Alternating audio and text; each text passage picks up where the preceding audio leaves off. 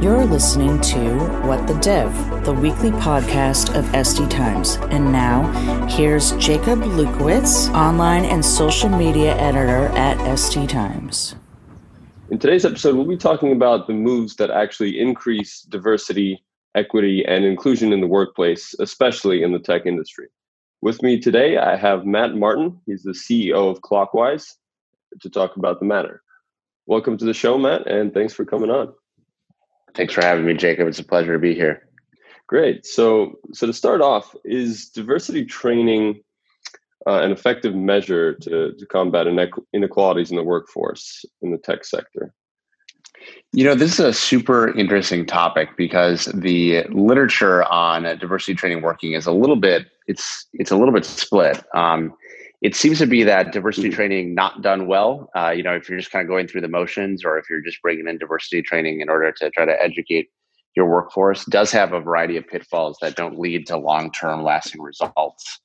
But mm-hmm. um, there is a place for diversity and inclusion training if it's approached uh, correctly.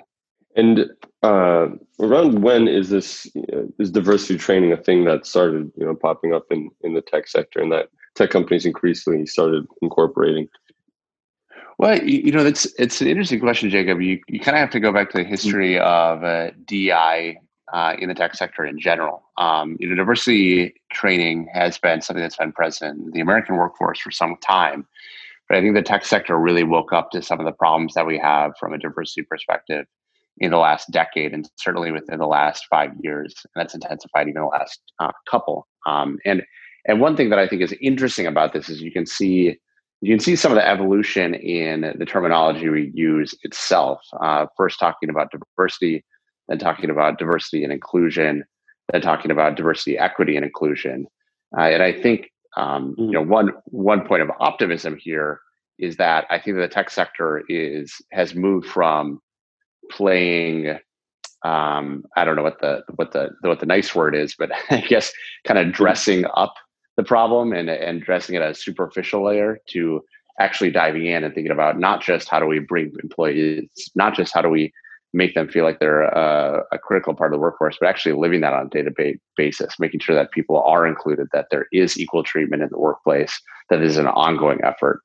And I think that that comes back to the diversity training, which is that if you're just doing it for lip service or if you're just trying to check a box, um, it's not going to be successful because you really need ongoing consideration from a leadership level and baked into the culture of the organization.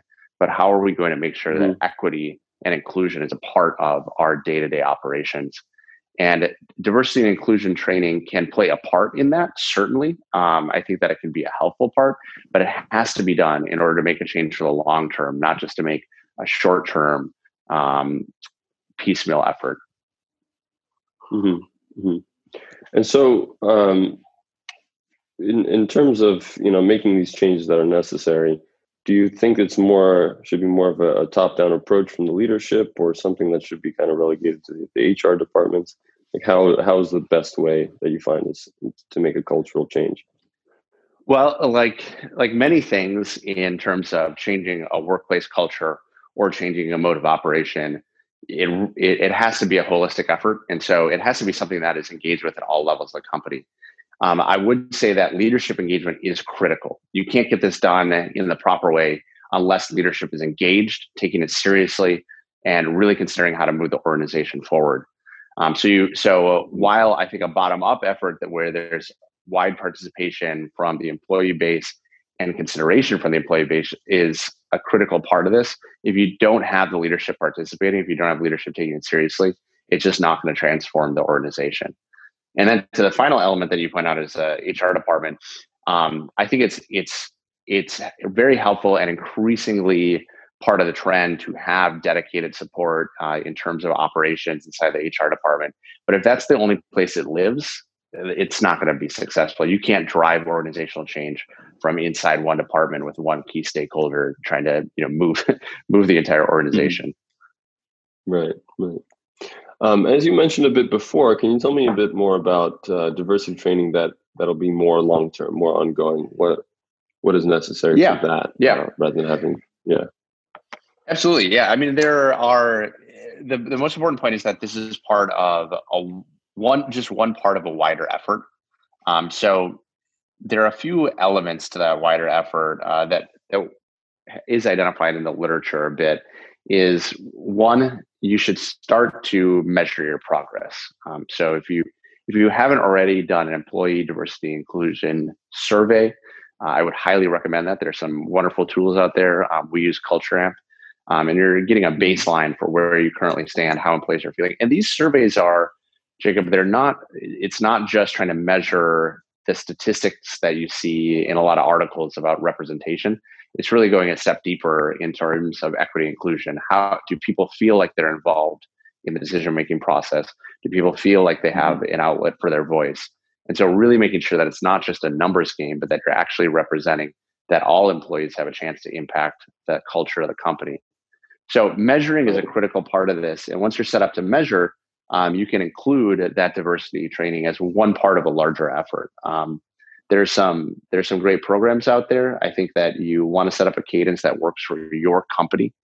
Uh, you know, we're a relatively small company. Larger companies have much more sophisticated efforts, but making that diversity training not just a one and done, but something that really comes back into the company, something that you after that diversity training is done, you're having conversations about what do actions look like so that you're not just stating words or checking a box, but like how do you change behavior on an ongoing basis?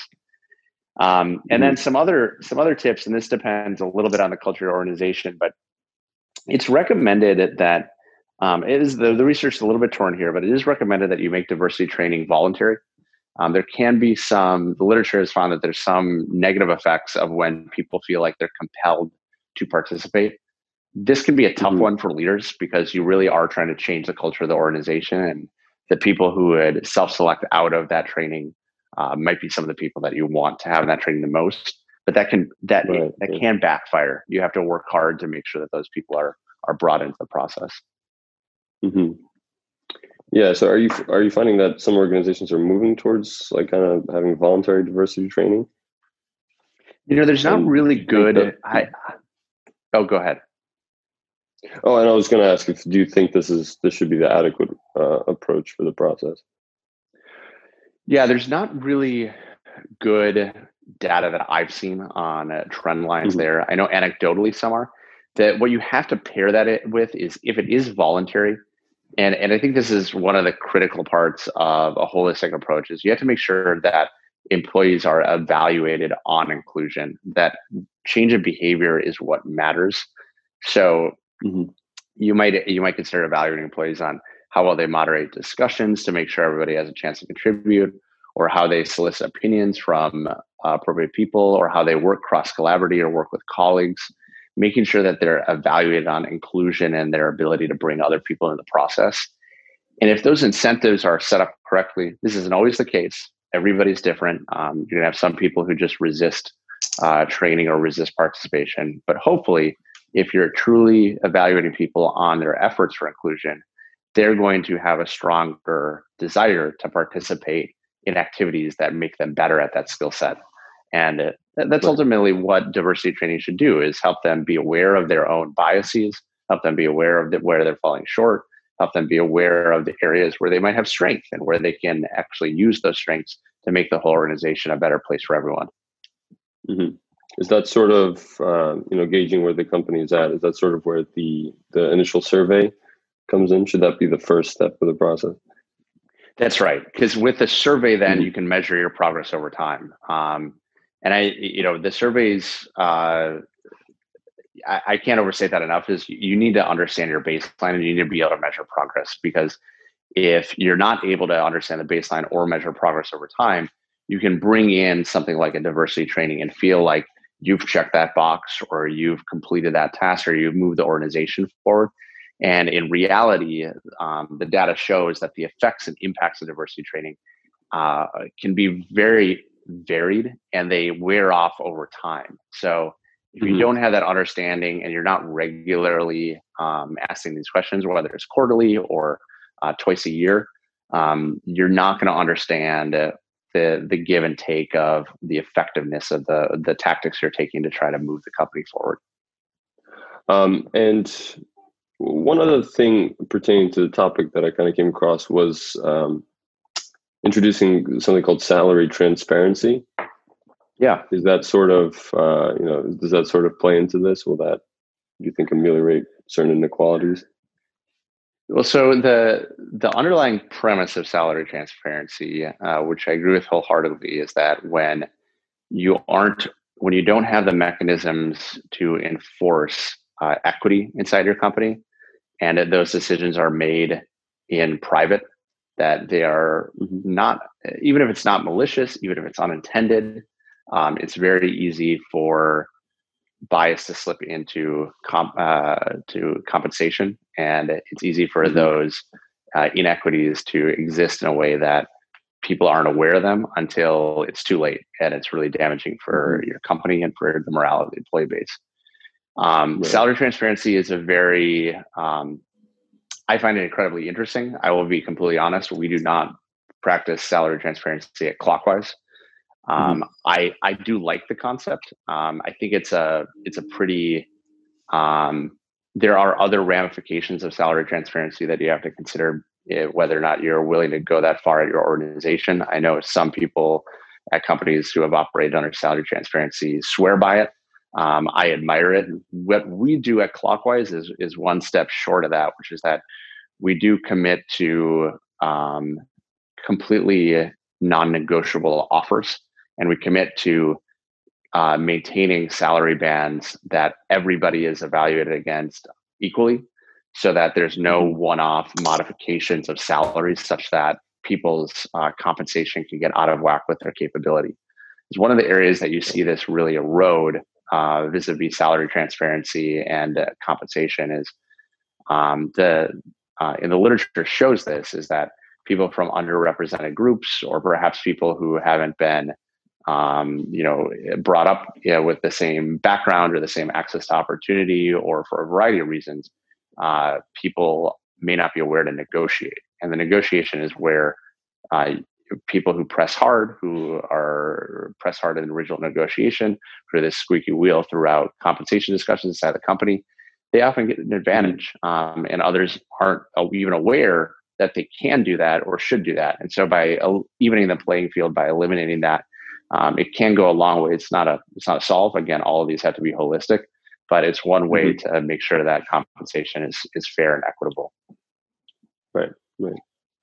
Great. Um, yeah. So one of my last questions here is uh, kind of more broadly speaking. Are you seeing that there there really is a shift that companies are hiring more underrepresented workers in the tech sector than before? Well, yeah, I, I do think that it has. If you look at the macro level data from from so one thing that's been really helpful again is measurement. Is a lot of companies are now reporting out their numbers, and so for the first time, mm-hmm. really ever, it makes it possible to look year over year at trend lines and how companies are doing.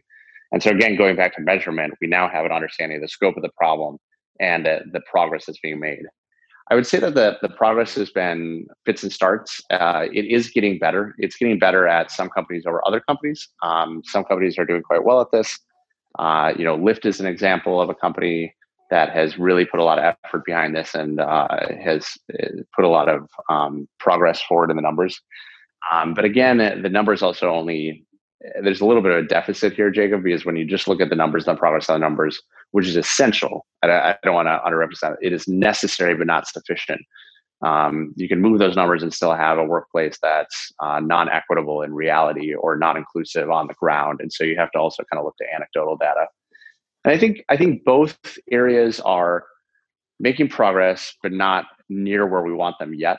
Um, but I do mm-hmm. find that some again some of the areas for optimism are the fact that leadership inside these companies are taking seemingly taking these conversations much more seriously than they have in the past, thinking about it holistically and putting in concrete efforts inside the company in terms of measurement, in terms of engagement, in terms of providing the space for employees to discuss, um, to actually make progress on what it's like to work at the companies and also drive forward a more diverse and inclusive hiring process. Right, right. Great. Um, is there anything else that you feel is important to cover that I haven't asked about? I think you know. I think that one of the most important things that I I like to remind everybody of who may be listening is that these topics can sometimes be uncomfortable and they can sometimes scare people off, uh, even very well intentioned people, because they don't want to say the wrong thing. They don't want to be perceived in the wrong light. But it's really incumbent, especially for those who aren't in underrepresented groups, to participate, to be thoughtful, to be compassionate, and to bring forward that there is a desire to make for a more diverse and equitable workforce because as the literature shows and as i truly believe and feel we make better products we make better software we make better technology when our workforce actually represents the people that will be using our technology. And so this is it's it's an incredibly important area and i would just implore anybody who's listening to really think about how you can get involved in your own workspace and get over that you know get over that hump of maybe um, apprehension about getting involved because uh, everybody will be better for it if we all actively engage in this. Thank you, Matt, for coming on the show. It was great speaking to you. Of course. Thanks so much for having me and uh, have a great rest of your day. Great. You too. Uh, and a big thanks to all the listeners of today's show. Be sure to check out all the episodes on your favorite podcast streaming platform. Until next time, this has been What the Dev.